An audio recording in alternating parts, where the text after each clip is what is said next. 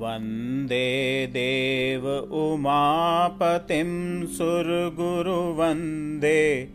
जगत्कारणम् वन्दे पन्नगभूषणम्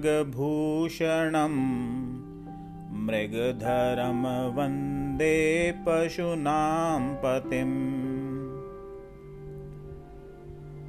वन्दे सूर्यशशाङ्कवहि नयनं वञ्चे मुकुन्दप्रिय। वन्दे भक्तजनाश्रयं च।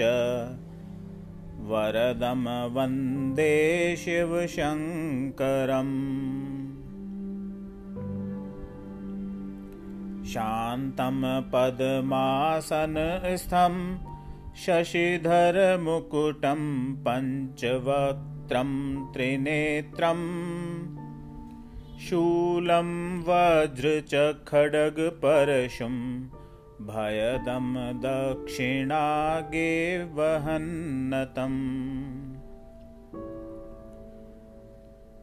नागपाशं च घण्टां डमरूकसहितं साङ्कुशं वामभागे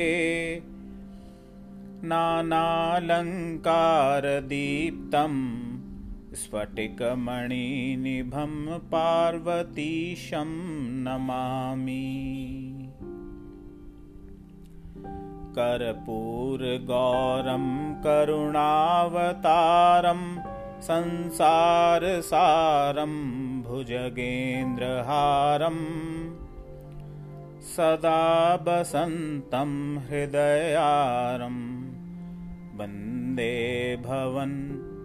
भवानी सहितं नमामि